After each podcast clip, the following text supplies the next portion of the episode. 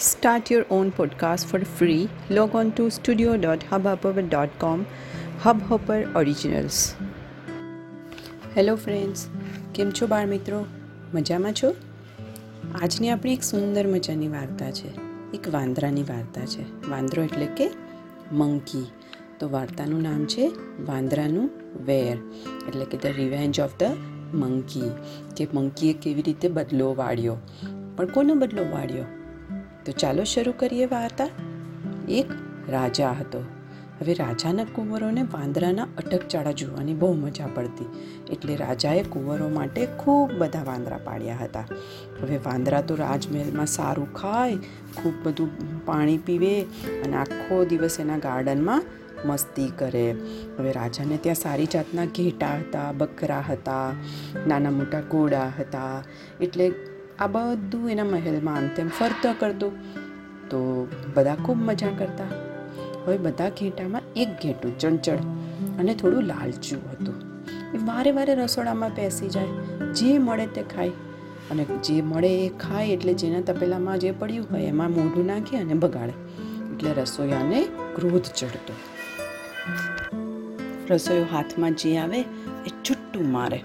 હવે આ વાંદરાનો જે નાયક હતો, એટલે કે મુખ્ય રાજા હતો, એ તો હંમેશા નીતિપૂર્વક ચાલતો. બધા વાંદરાઓને સંયમમાં રાખતો, શાંત રાખતો. પણ આ ઘેટાનો ઉત્પાદ જોઈ અને સદા એને ચિંતા રહેતી અને સદા એ ભવિષ્યનો વિચાર કરતો અને ધ્રુજી ઉઠતો. એને થતું કે કોઈને કોઈ દિવસ રસોઈયો તો ક્રોધથી એટલો ભડભૂકી ઉઠશે કે ઘેટાને સળગતું લાકડું છૂટું મારશે. હવે લાકડું વાગે એટલે ઘેટાનું ઊન તો ફટાફટ સળગવા માંડે. અને ઊન સળગતા ઘેટું દોડીને ઘોડારમાં પેસી જાય. અને ઘેટું જેવું ઘોડારમાં પેસશે તો ઘોડારનું ઘાસ સળગી ઉઠશે અને ઘાસ સળગવાથી ઘોડાઓ ધાજી જશે. હવે ઘોડા ધાજે એટલે રાજા વૈદને બોલાવશે. અને વેદ શું કહેશે કે અશ્વશાસ્ત્રમાં જોશે અને લખ્યું હોય કે ઘોડો દાજે તો ઘોડાની ઉપર વાંદરાની ચરબી લગાડવાની અને આવું વાંચી અને અમને બધાને મારી નાખશે અને અમને મારી અને એ વાંદરાની ચરબી પેલા ઘોડાને લગાડશે. આટલું બધું વેદ વિચારવા માંડ્યો. સોરી આટલું બધું પેલો વાંદરો વિચારવા માંડ્યો. હવે વાંદરાના નાયકે બધા વાંદરાને બોલાવીને શિખામણ આપી કે ચલો ને આપણે આ રાજમહેલ છોડીને વનમાં ચાલ્યા જઈએ, નહીંતર એક દિવસ આપણો જીવ જશે. હવે પોતાના નાયકની આવી વાત સાંભળી અને બધા વાંદરાઓ હસી પડ્યા અને બોલ્યા કે અરે દાદા, આ ગડપણના લીધે તમારી બુદ્ધિમાં ભ્રમ પેદા થયો છે. તેથી તમે આવી શિખામણ આપો છો. રાજમહેલનું આવું સ્વાદિષ્ટ પકવાન છોડી અને જંગલના કાચા પાકા, ખાટા, કડવા, મીઠા ફળો ખાવા શું જંગલમાં રહેવાનું? એટલે પેલો વાંદરો, જે નાયક વાંદરો હતો, એ બોલ્યો કે, મૂર્ખાઓ, તમને ખબર નથી કે સુખનું પરિણામ અને દુઃખમાં શું પરિણામ હોય? તમારે ના માનવું હોય તો કંઈ વાંધો નહીં, પણ અહીં રહીને હું તમારો વિનાશ જોઈ શકીશ નહીં. એમ કહીને વાંદરાનો નાયક એકલો એકલો વનમાં ચાલ્યો ગયો. એના ગયા પછી દેવયોગે રાજમહેલમાં તેની ધારણા પ્રમાણે જ થયું. હવે એક કુટું રસોડામાં બેઠું. રસોડાએ બળતું લાકડું માર્યું. રસોડામાં વા લાકડું વાગતા ઘેટાનું ઊન સળગ્યું, ઘેટું દોડીને ઘોડારમાં ગયું. ઘોડાર એટલે કે તબેલામાં. અને તબેલાનું ઘાસ સળગી ગયું અને બધા ઘોડાઓ દાજી ગયા. તેથી રાજાએ વેદને બોલાવ્યા અને વેદ આવ્યા અને વેદોએ ઘોડાની દશા જોઈ અને વાંદરાની ચરબી ચોપડવાથી ઘોડાને સારું થશે એવું જણાવ્યું. અને રાજાએ રાજસેવકોને આજ્ઞા આપી કે તેમણે બધા વાંદરાને મરાવી નાખ્યા. વાંદરાની ચરબી કાઢી અને ઘોડાને ચોપડી આમ આવા સમાચાર વાંદરાના નાયકને મળ્યા.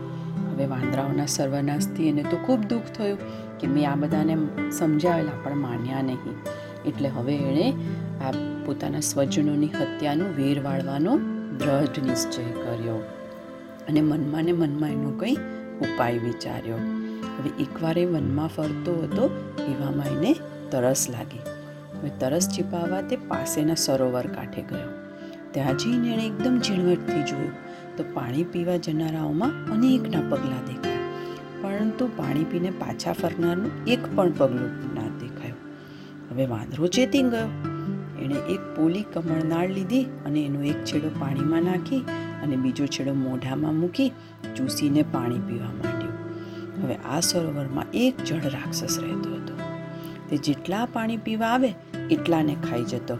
આ રાક્ષસ અનેક પશુ પંખી અને મનુષ્યોને ખાઈ ચૂક્યો હતો.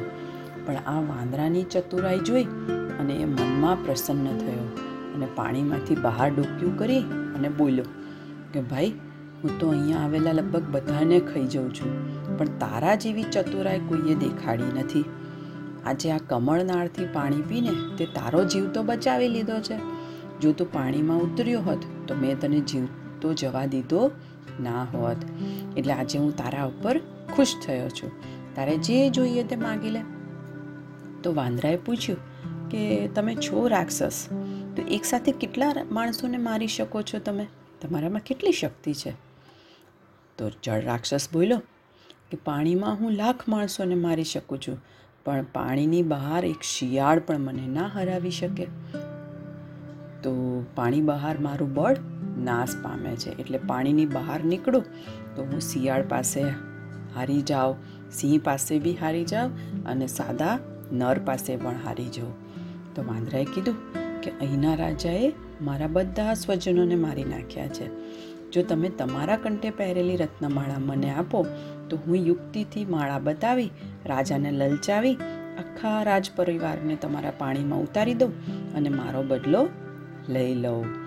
હવે જળ રાક્ષસે આ વાંદરાની વાત ઉપર વિશ્વાસ રાખી પોતાના ગળેથી રત્નમાળા ઉતારી અને વાંદરાને આપી દીધી. વાંદરો તો આ મૂલ્યવાન રત્નમાળા પહેરી અને રાજભવનમાં ગયો. ઘણા દિવસે વાંદરાને આવેલો જોઈ અને રાજા પ્રસન્ન થયા અને પૂછ્યું કે કેમ વાંદરાભાઈ આટલા દિવસોથી ક્યાં ગુમ થઈ ગયા હતા? તો વાંદરો બોલ્યો કે મહારાજ, અહીંથી દૂર એક રત્ન સરોવર છે. તેનું નિર્માણ કુબેર ભંડારીએ કર્યું છે. તેમાં ખૂબ બધી મૂલ્યવાન રત્નમાળાઓ ગોઠવેલી છે. જે તેમાં નહાય છે એ ગળામાં એક એક રત્નમાળા પહેરીને બહાર આવે છે. તો રાજાએ કીધું, એમ, શું ભાઈ તું વાત કરે છે? આવી રીતે તો થોડીને કોઈ રત્નમાળા મળતી હશે? તો વાંદરો બોલ્યો, કે મહારાજ, આ મારી જ રત્નમાળા જુઓ ને.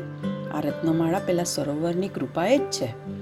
તો રાજાની દ્રષ્ટિ તો વાંદરાના ગળામાં પહેરેલી રત્નમાળા પર પડી અને રત્નમાળા પહેરતા જ રાજા તો આશ્ચર્યચકિત થઈ ગયા. એ કીટ હશે એને જોઈએ જ રહ્યા. રાજાએ પૂછ્યું કે શું મને પણ આવી રત્નમાળા મળશે? તો વાંદરો બોલ્યો, આપને જ નહીં. જેટલા પણ એ સરોવરમાં નાય ને એ બધાને મળે. આપને વિશ્વાસ ના હોય તો તમે એક સેવકને મારી સાથે મોકલો. હું એને સરોવર કાંઠે લઈ જાઉં. રાજાએ વાંદરાની વાત પર વિશ્વાસ બેઠો. એને થયું કે હું મારા આખા પરિવાર સાથે જાઉં તો બધાને એક એક રત્નમાળા મળશે. રાજાએ તો પાલખી મંગાવી અને એમાં બેસી ગયા. વાંદરાને પણ પોતાની પાલખીમાં બેસાડી દીધો. આમ જોયું ને બાળકો કે રાજા પોતે રાજા હતો, કેટલો પૈસો હતો, ધનની એની પાસે કોઈ અછત ન હતી. છતાં પણ લોભના લીધે એણે પોતાના જીવ ખોવાની તૈયારીઓ શરૂ કરી દીધી. એમ ધનની કામના અનંત છે. હવે વાંદરો, રાજા અને તેના સમગ્ર પરિવારને લઈ અને મધરાતે પહેલાં સરોવર કાંઠે ગયો. વાંદરાએ કીધું કે, મહારાજ, જુઓ આ સુંદર કમળથી ભરેલું સરોવર. આમાં સૂર્યોદય પહેલાં સ્નાન કરવાથી ફળની પ્રાપ્તિ થાય છે.